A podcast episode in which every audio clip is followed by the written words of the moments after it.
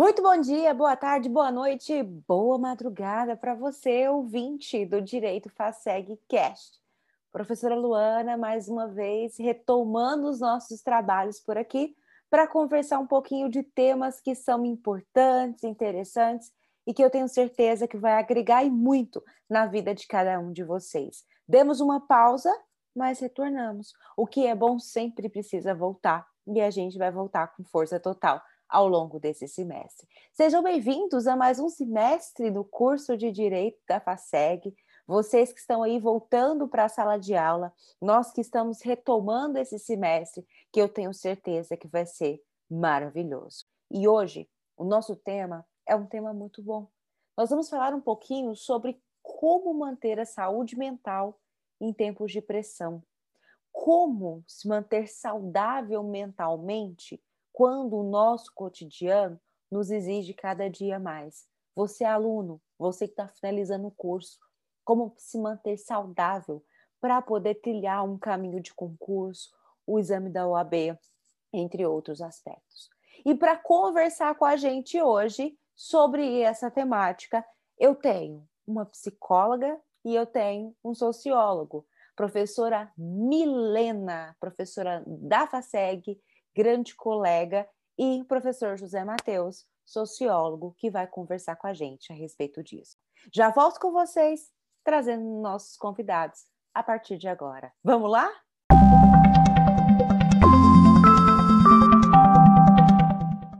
Bom, retomamos aqui agora com os nossos dois convidados do podcast de hoje professora Milena, professor José Matheus. E eu queria que vocês dessem um olá para os nossos ouvintes, professora Milena, professor José Matheus.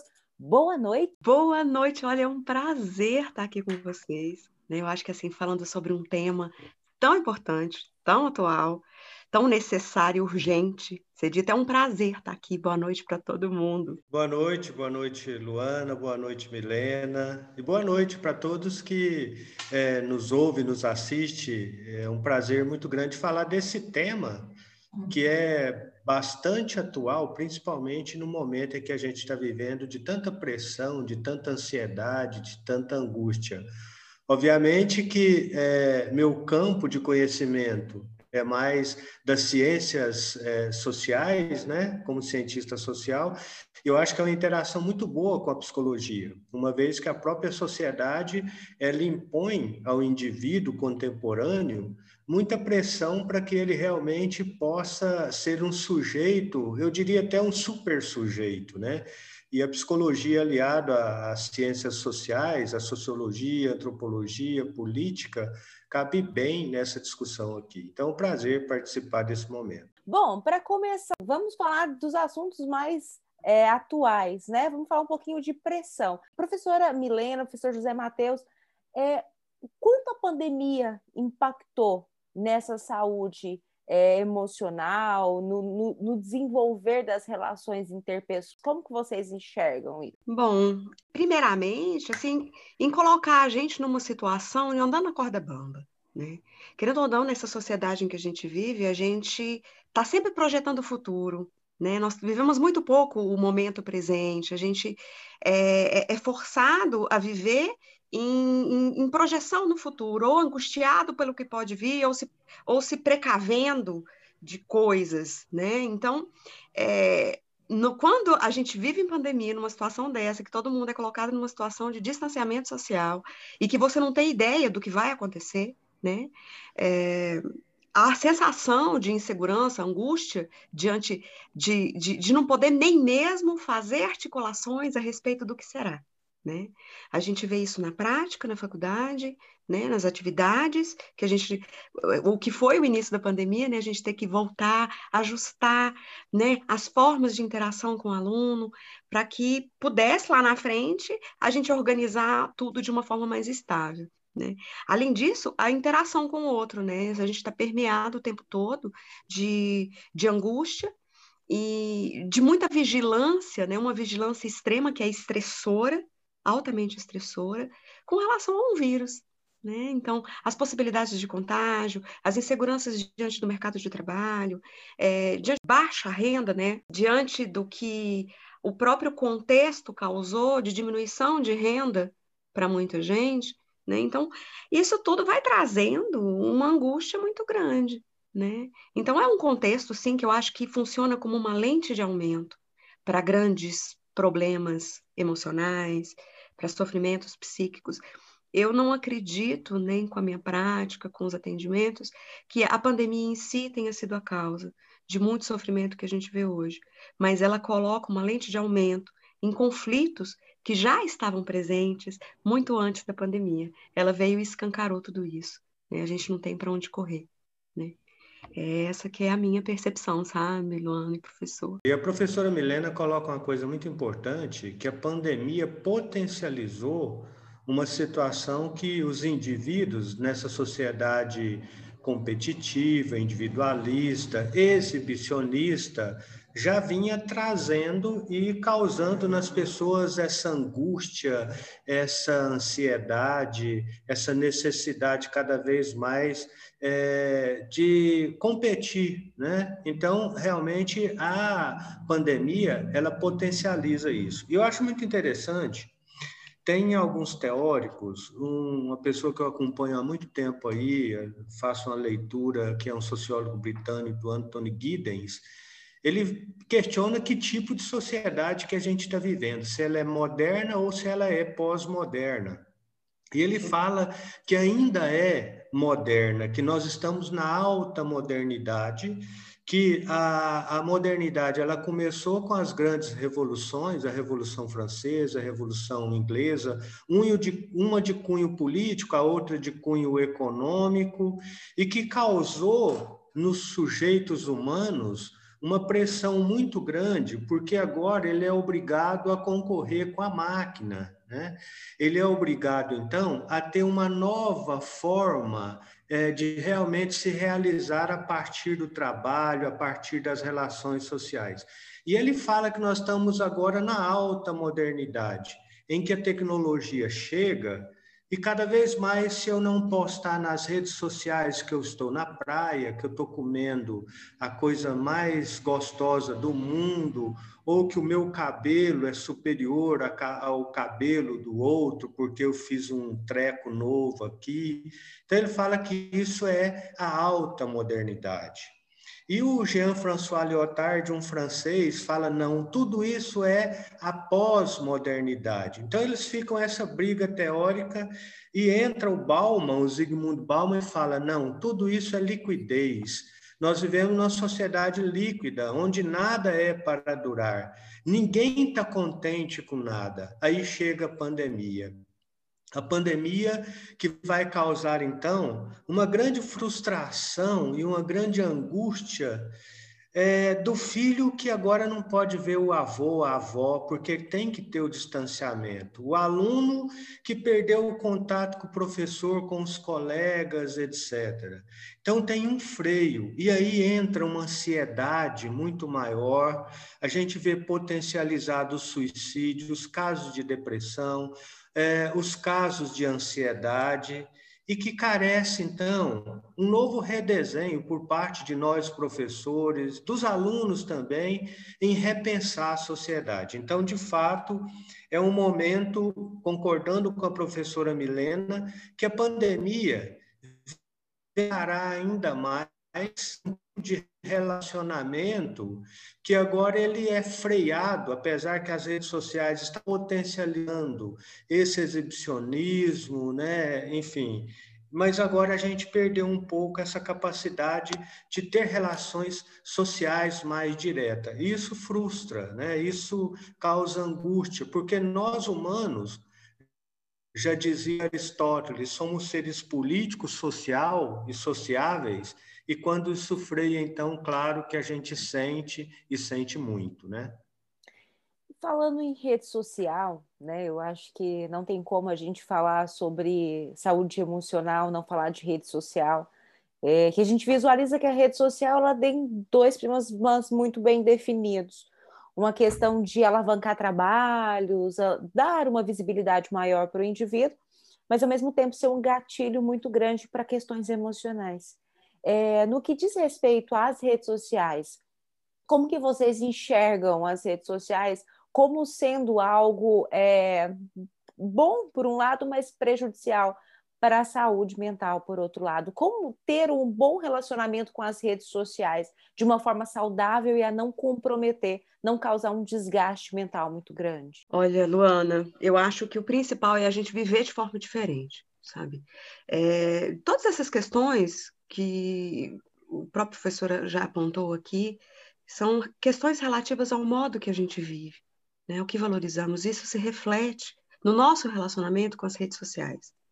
É, quando a gente analisa essa sociedade contemporânea, nós vivemos uma sociedade que é profundamente competitiva, individualista, ela provoca marcas na subjetividade do homem. Não é nem provocar marcas, a nossa própria subjetividade, ou seja, o que a gente é da pele por dentro, né? Como que a gente lida com o mundo, como que a gente lida com nós mesmos, como a gente se relaciona, os nossos valores, os nossos conceitos, todos eles são formados nessa sociedade que é altamente competitiva e individualista.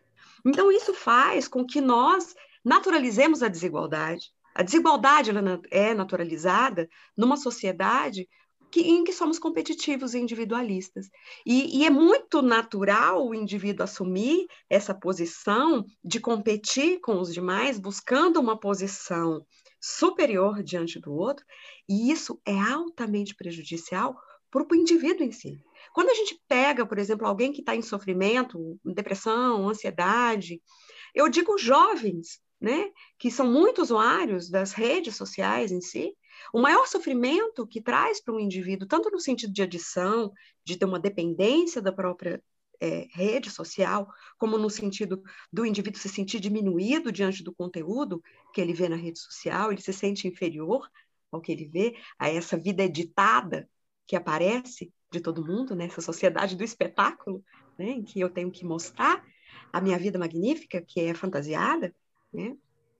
Isso tudo traz um desgaste para o indivíduo no sentido dele perder a referência de própria identidade. Então, psiquicamente é devastador uma relação com a rede social contínua, se perdendo um vínculo com o real. Né? Então, a, a, a, gente, como essa sociedade é extremamente individualista, nós temos uma formação que é narcísica. O que, que é isso? Né?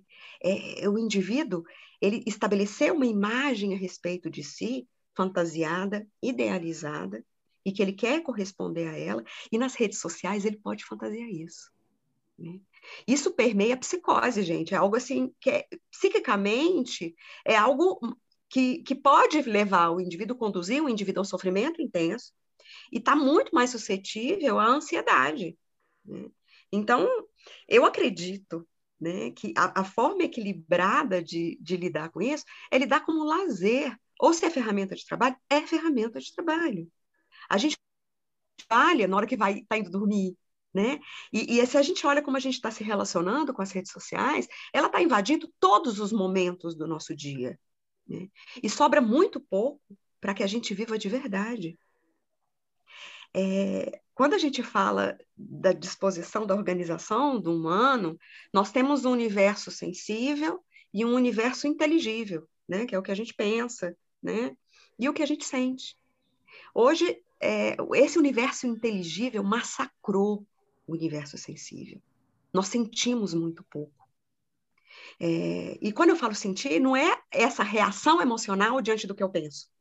Que a maioria das pessoas que estão em sofrimento, elas estão assim.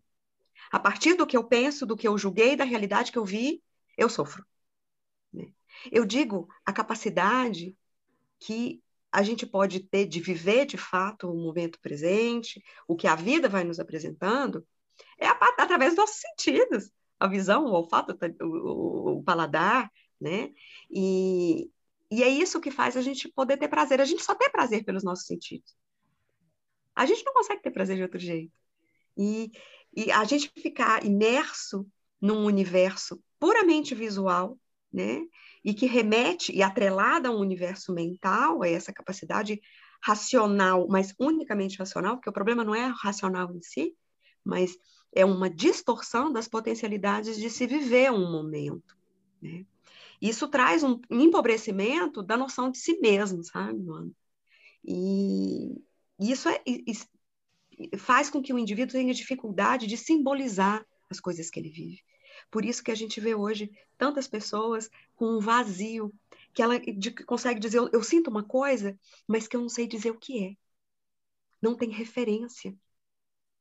Isso é angústia. Tudo que a gente não sabe dar nome, a gente fala que é angústia. Porque quando a gente sabe que aquilo que eu estou sentindo é saudade, eu não vou sentir angústia, eu vou sentir saudade. Angústia é o que eu não sei nominar. E isso a gente tem porque a gente tem dificuldade de simbolizar, porque os marcadores simbólicos eles vêm pronto para o consumo nessa sociedade que a gente vive. Né? Então, o indivíduo meio que engole e não faz a vivência por si. Né? Então há um, um, empobrecimento do indivíduo. Eu acho que assim foi muito longe, né? Eu quero, é, inclusive, enfatizar alguns aspectos trazidos pela professora Milena, um pouco no campo, né, da sociologia, no campo das relações sociais, que eu acho fundamental importância. Primeiro, quando ela fala, e eu acho muito pertinente isso, as redes sociais trouxe, por um lado, é, esse grande desafio em que o exibicionismo ele causa uma certa frustração no outro, na outra, quando observa que parece que a vida daqueles que estão expondo as coisas nas redes é perfeita.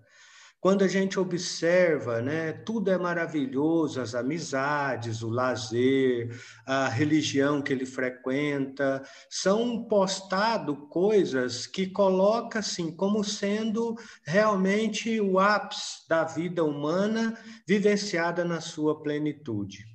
E, por um lado, o sujeito que está vendo isso, às vezes sem ter a devida condição de dar conta de filtrar, que às vezes aquele que está postando também está cheio de angústia, causa uma certa frustração nesse sujeito que recebe essa carga né, de informações que são, na maioria das vezes, pseudo, né? informações positivas e que vai causar, então, uma certa frustração em ambos os lados. Mas, para mim, uma outra questão que eu acho importante foi trazida por Humberto Eco. Humberto Eco, um grande é, escritor que se notabilizou pelo a obra-prima dele, O Nome da Rosa, que eu acho que a maioria conhece, em que, é, pouco antes da morte dele, que não faz muito tempo, dois, três anos atrás, ele argumentava que as redes sociais deu vazão e condicionou espaço para os idiotas. Ele foi mal interpretado na época, mas o que, que ele quis dizer? Ele disse que a quantidade de coisas inúteis, as fake news, as agressões, observadas nas redes sociais, colocou em igualdade de condição desde o prêmio Nobel de qualquer coisa até a pessoa que é carregada da maior condição de ignorância possível. E às vezes isso tem um choque, um choque muito grande, porque nem todo mundo dá conta de filtrar tudo aquilo que as redes sociais traz hoje. E às vezes esses, abre aspas, ignorantes que às vezes querem emplacar uma ideologia perversa, uma situação extremamente complexa que vai trazer prejuízo, ele acaba é, conseguindo adeptos em função da forma que é colocada nas redes sociais. Então, não tenho dúvida, as redes sociais foi, é e será extremamente positiva, por um lado, mas extremamente perversa, por outro lado, em função da falta de equilíbrio dos seus usuários. Né? É um instrumento importantíssimo. Basta a gente ver o quanto essas redes sociais têm ajudado agora na pandemia, nas aulas, como tem ajudado na comunicação com as pessoas. Então, por um lado, tem todo esse lado positivo que a gente precisa realmente é, concordar com ela e aceitá-la. Mas, por outro lado, tem todo esse desafio das fake news, é, tantas notícias falsas, tantas coisas. Hoje, às vezes, a gente precisa ir na fonte para realmente poder perceber que se o que está sendo colocado nas redes é realmente real ou não. Então, é preciso que a gente tenha equilíbrio em relação às redes sociais, porque ela é, sem dúvida nenhuma, portadora de dois polos que a gente precisa notar e entender. Positivo por um lado e extremamente perverso e negativo por outro. Fruto das ações né, antrópicas, das ações humanas, que nem sempre as pessoas têm esse equilíbrio. Quantos golpes a gente não tem visto, né? Por um lado. Mas quantos benefícios também, campanhas, etc., que a gente não tem percebido. Então é preciso ter uma lente, um filtro, para dar conta de realmente poder ter uma relação importante nas redes sociais, é, de forma a fazer com que ela seja sempre positiva e ajude na construção de relações e de uma sociedade mais equilibrada. Eu queria conversar um pouquinho sobre pressão e saúde mental. Nós tivemos o último exame da ordem como um dos exames mais difíceis já feitos e que os nossos alunos, como um todo, encontraram uma dificuldade muito grande na realização da prova. Como sempre, muitas reprovações, é, nós tivemos alunos que se debruçaram sobre os livros, não conseguiram encontrar êxito no exame e se perguntam como que essa pressão, pressão interna, pressão externa, como lidar com isso? Principalmente quando a gente fala de indivíduos que têm sobrecarga de trabalho muito grande, pressão externa, o, o, o, pressão interna e uma prova difícil. Então, para os alunos que estão trilhando o final do curso, aqueles que estão se deparando com provas de concurso, de OAB principalmente, que é o mais visual, como é, passar por situações de pressão. E a gente fala de pressão, a gente pode falar do episódio recente com a Simone Biles nas Olimpíadas, que cerca de uma pressão que sofria por uma, uma atuação brilhante, ela acabou cedendo por conta da sua saúde mental. Bom, Luana, a gente pensar assim, a gente tentar explicar o porquê, até agora a gente está tentando explicar o porquê tanto sofrimento, né, dentro dessa, dessa conjuntura, desse contexto, com o uso das redes, né? A gente, isso tudo que a gente falou até agora trouxe para a gente um pouco o contexto de sofrimento dos indivíduos. Né? Mas como se portar diante disso? Né? Que dica que a gente poderia dar? Né? Pensar assim, em dicas. Tudo que a gente disse até agora mostra que as características desse mundo contemporâneo é um mundo sem pausas. Nós não temos pausas. É, todos os momentos que nós temos durante o dia, a gente está ocupando com algumas coisas. Seja estudando, seja vendo porcaria na rede social, seja vendo qualquer coisa. Mas a gente ocupa sempre com estímulos externos. E nunca a gente se ocupa, por exemplo, em relaxar, em ter consciência de si naquele momento. Né? Eu gosto de dar sempre o um exemplo de quando a gente vai tomar banho. Né? A gente nunca toma banho sentindo corpo, a água caindo no corpo, o cheiro do sabonete. A gente toma banho pensando o que, é que a gente tem que fazer depois, que conta que eu tenho que pagar, porque amanhã, porque minha agenda. É, a gente está assim o tempo inteiro, a gente vive projetando o futuro. Né? Então, a minha dica, né, para quem está nessa situação de pressão que é real, tanto uma pressão interna, como você disse, como uma pressão externa, para um bom resultado, é, além de um planejamento, é, o indivíduo estudar de fato dentro do seu limite. Né? A gente entra aqui nesse ponto é, do que você está tocando aqui da história da Simone Biles, né? Sim. Da gente pensar que um universo é, com metas e pressões que são absurdas Muita. e reais. E eu tenho, e a gente fala assim, em época de ah, estude enquanto eles durmam.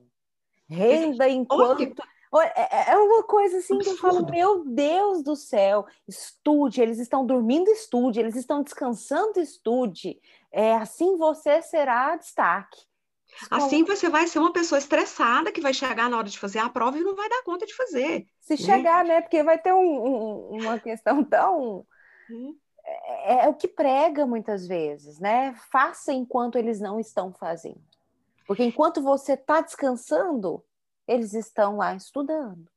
É um absurdo isso, né, Luana? Então, assim, é a gente pensar assim, e a gente falar do caso da Simone Biles, ele é muito representativo nesse sentido, porque a gente pensar que é um esporte de competição, que é uma grande metáfora do que é o nosso mundo hoje. Né? Então, ou seja, eu ser extremamente superação a mim mesmo, no sentido de violência a si mesmo. Né? Então, é autoagressivo.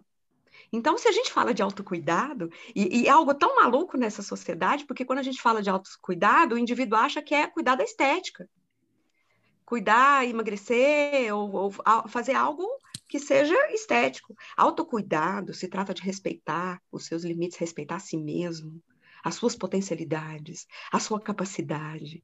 Né? Então, é fazer honestamente e sinceramente. O que falta em pausas é essa autoavaliação de olhar para si mesmo e falar assim: eu me dediquei? Será que eu posso me dedicar um pouco mais? Ou não? Ou será que eu estou precisando descansar? É essa pausa de autoanálise verdadeira, sincera. A gente precisa de pausa. Então, a minha dica para o aluno que está nessa situação é faça pausas, pausas reais e supra a necessidade que você tem. Né? É, essa é a melhor ferramenta para lidar com o estresse. É a melhor ferramenta. É, isso é verdade. É, uma questão que eu observo muito é que como a sociedade ela vai se metamorfoseando, se transformando, né? É, nós vivemos, nossos pais, os nossos avós, tinham uma perspectiva de tempo bem diferente da que a gente vivencia hoje, né? Tinha tempo para reunir, para fazer pamonha. Pamonha era, na verdade, é, um, um, momento não só para comer, mas era o dia. Sentava, buscava o milho, trazia, conversava. No final da tarde se comia pamonha. O tempo passou então a ser realmente disputado palmo a palmo, que não dá mais para sentir a água caindo no banho, o sabonete, etc., porque a gente já está pensando no que vai ter que fazer a posteriori. E isso requer é, cada vez mais pressão em cima da gente. Eu preciso estudar, estudar de manhã, à tarde, à noite, é, eu tenho que correr, enfim. O grande problema que eu vejo é que também essa pressão, ela vem porque hoje nós estamos concorrendo não com outros sujeitos humanos falantes, mas com máquinas. A pessoa que trabalha, ela hoje tem como referência a máquina que produz não sei quantas vezes mais e cada vez mais vai assumindo o lugar dela. As músicas, as músicas as pessoas não suportam mais ouvir aquela música belíssima do João Gilberto, tocada com violão. Tem que ser um pancadão e tem que ser alta, muito alta. Eu estava dias atrás, é, aqui na, na praça, já tem um ano, quando podia aglomerar ainda. E tava dois rapazinhos, assim, com 14, 15 anos, e a gente estava conversando próximo de uma banca de jornal aqui, é, eles com aqueles bonezinho próprio da idade deles. Aí passou um carro de som com uma música altíssima, um pancadão, e com a letra que não dava para entender. Um virou para o outro e falou: Que música linda! Então, são sujeitos do seu tempo que realmente não dão conta é, de controlar as pressões. Hoje nós trabalhamos de que forma? Com metas. É preciso atingir as metas. Então, eu acredito que, em relação aos nossos alunos, que é a pauta daqui, é preciso ter planejamento. Planejamento para estudar, planejamento para é, trabalhar, mas planejamento também para o lazer. Eu acho que cada vez mais é necessário que a gente tenha é, uma vida própria, não acompanhando toda essa maluquice que o modo de produção capitalista trouxe mas a gente pensando que a nossa vida é finita. Ela tem um fim. E eu concordo, professora Milena, quando você falou das pausas. As pausas, sem dúvida alguma, elas são necessárias. O osso criativo do Domênico de Masi precisa ser entendido nessa concepção nossa de que é preciso produzir, mas é preciso lembrar que nós somos humanos que nós não somos máquinas, que a gente não, não tem condição de colocar combustível ali no posto ou energia vindo do sistema energético para a gente funcionar. Nós somos seres que temos sentimentos e temos principalmente força, força física, agora limitado, né? E é preciso que a gente lembre então que a vida é curta e que ela precisa ser vivida intensamente. E viver intensamente é viver com pausas, tendo pausas. Eu achei muito importante, porque eu sou defensor também dessa perspectiva da pausa como forma de viver mais equilibrado nessa sociedade tão maluca que a gente vive, onde ninguém tem tempo, né? onde cada um, cada uma tem realmente na, no seu dia a dia é, o preenchimento com coisas, às vezes até inútil, mas ninguém tem tempo. É, e o interessante é que muitas vezes eu, é bom a gente deixar claro que pausa não se confunde com procrastinação, né? Porque o que a gente enxerga muitas vezes, aqui vem um momento puxão de orelha, é muitos alunos, por exemplo, procrastinando para iniciar um estudo eh, saudável ou até para poder ter um empenho maior dentro de sala de aula. A própria pandemia ela foi utilizada como justificativa para o aluno muitas vezes falar não. Quando acabar a pandemia, eu começo a me dedicar aos estudos. Nós estamos em pandemia tem praticamente dois anos. Por isso que eu coloquei a questão do planejamento. Sim, né? sim. Pausas com planejamento. Não hum. quer dizer procrastinar Exato. as atividades, as demandas, porque Daí que vem aquele desespero. Procrastina tudo, aí vai chegando o dia, Exatamente. bate aquele desespero, não houve o planejamento, aí não, não vai dar conta realmente de é, atingir os objetivos. Isso, então entendam que é pausa com planejamento, não é procrastinação, né, professor? Isso. Exatamente. É, né? É, porque eu muitas vezes, é igual eu falo, a gente chega, não, quando acabar a pandemia. Nós ainda, nós estamos em pandemia já tem quase dois anos, gente. Então, o que, que a gente tem que se reinventar, né? Cada dia, dia após dia. Bom, gente, que papo bacana, né? Se deixar, a gente fica aí muitas e muitas horas conversando mais a respeito. Vocês têm mais alguma pauta para colocar? Eu conduzo aqui, mas vocês estão abertos para falar do que vocês quiserem. Eu queria só fazer um comentário do que o professor trouxe aqui. Claro, fique à vontade. A gente pensar assim, que a gente está tão acelerado, né, que a gente não se dá conta de perceber nem que a gente está procrastinando. É. Então, eu acho que é, é, é, por aí o negócio, sabe? É, o, ter o foco em ser verdadeiro, observar a si mesmo com verdade, sabe? E a gente está com tanta pressa que nem para olhar para o outro e ouvir um pouco, a gente quer até o áudio no WhatsApp, a gente pode acelerar gente agora, né? Agora. e a gente usa e acha bom. Então, assim, olha que maluquice, né? Então, é algo que a gente tem que estar tá muito é, atento. E eu também gostaria de agradecer a Simone Biles. É verdade.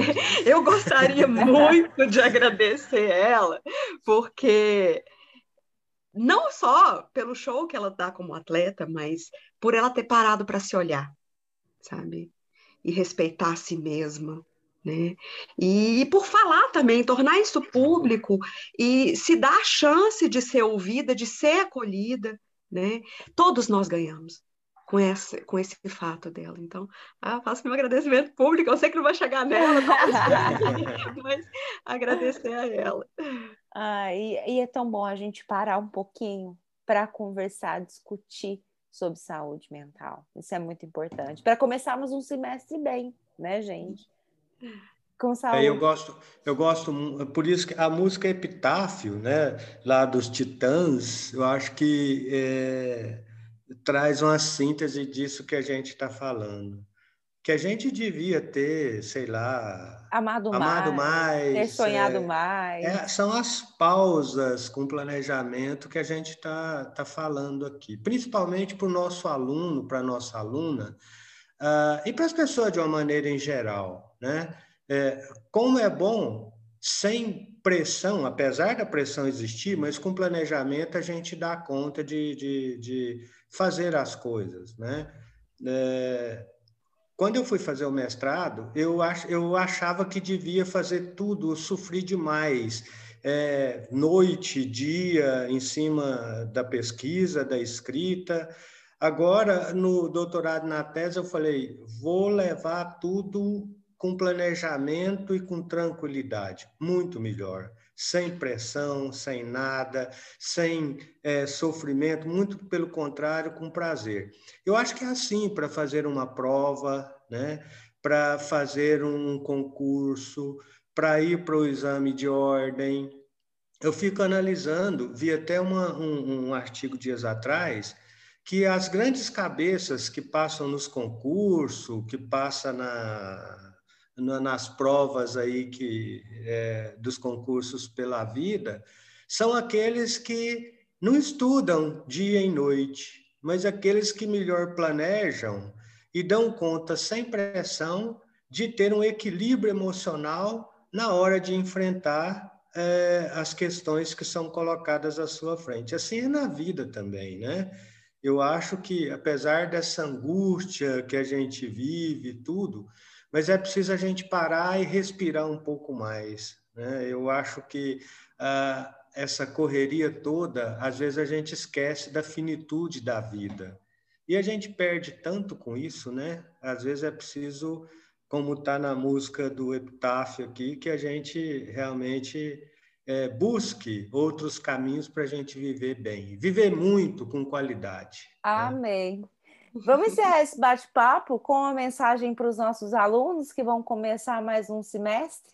Qual é a dica de vocês e a mensagem de vocês para os acadêmicos de direito e os outros cursos da FASEG para esse semestre de 2021/2, para vocês verem quanto tempo está passando rápido, gente. A gente está caminhando para o fim de 2021.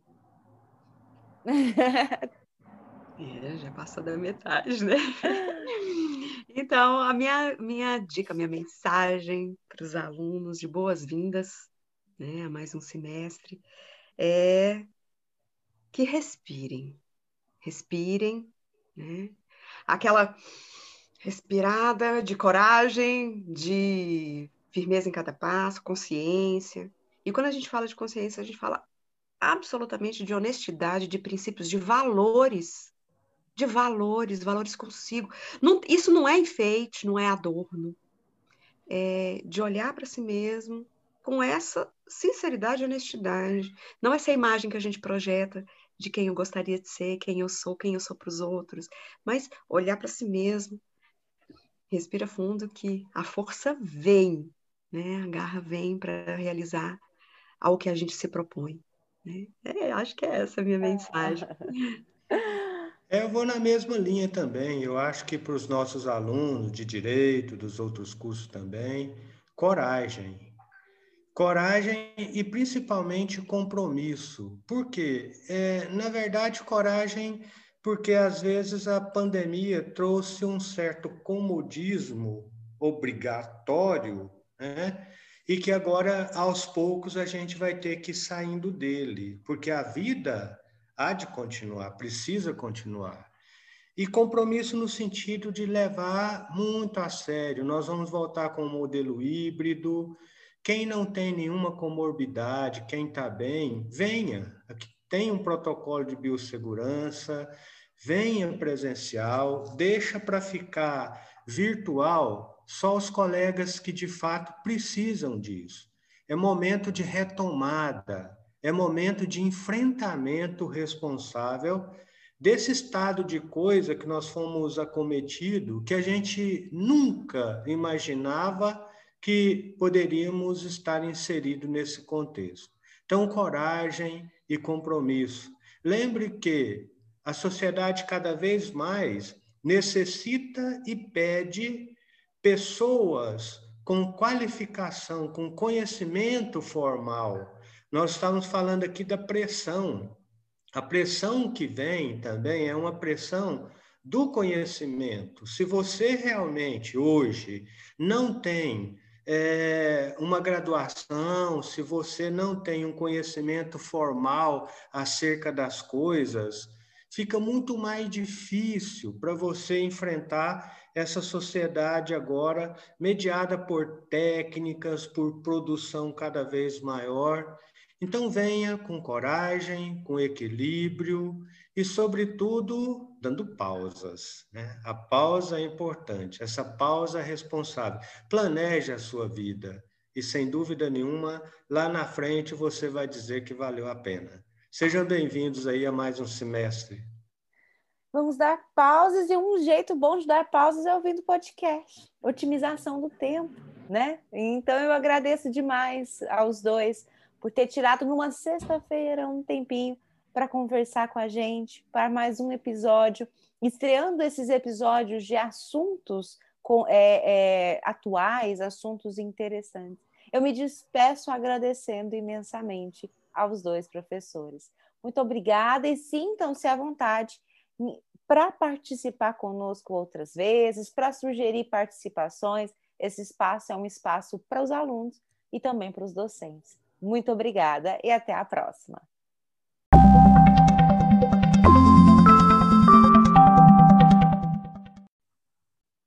Que papo legal, pessoal! Um papo muito bom, um papo muito necessário. E eu espero que vocês tenham gostado de mais um episódio do Direito Faceg Cash. Eu quero que vocês tenham um comprometimento de divulgar esse podcast para os colegas de vocês. É tão legal, tão bacana, a gente faz com tanto carinho. Então, para você que gosta dos podcasts, para você que quer que mais pessoas acompanhem, nos indique entrevistados, nos indiquem pautas. Esse espaço é seu. Vem participar com a gente. Eu já tenho alguns alunos que já me procuraram. E se você tem interesse, deixa seu nome aqui no direct do Instagram, que é o direito.faceg segue lá. E aí você vai participar conosco dos nossos próximos episódios. Eu desejo a vocês um excelente semestre letivo, onde a gente possa construir e a gente possa vivenciar a educação de uma forma muito efetiva. Um beijo grande, fiquem todos com Deus e até o próximo episódio do Direito Faceg Cast. Até lá!